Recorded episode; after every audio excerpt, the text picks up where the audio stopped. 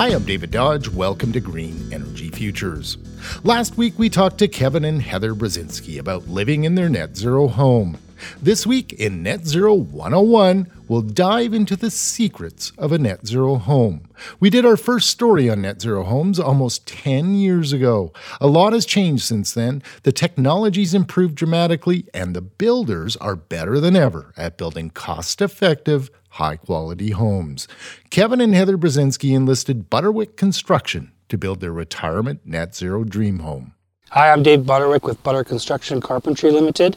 Right now we're in front of a net zero home we built for the Brosinskis here in Leduc, Alberta.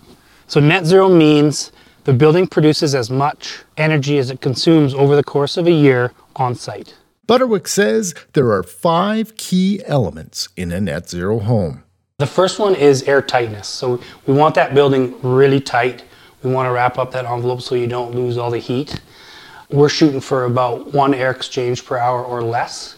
Conventional home might have half a dozen holes or more through various things like your bathroom fans, your dryer vent, your hood fan, kitchen exhaust here, various electrical plugs and plumbing. Your bathroom fans in a net zero home are taken care of by the HRV. In the kitchen, we'll have a recirculating hood fan.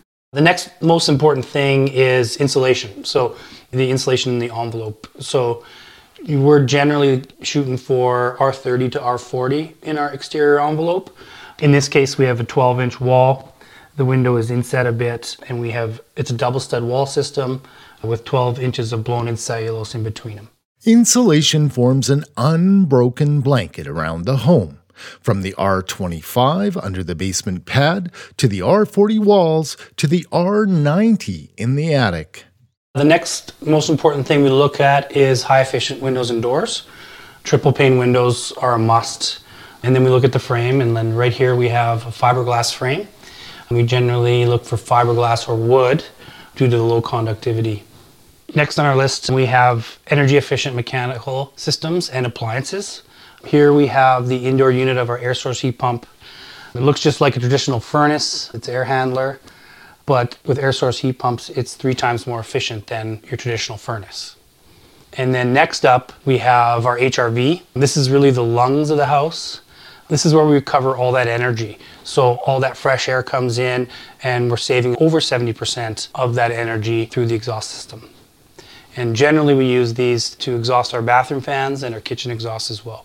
And then the final one is on-site renewables. So generally it's solar panels and PV systems and that's the final key component.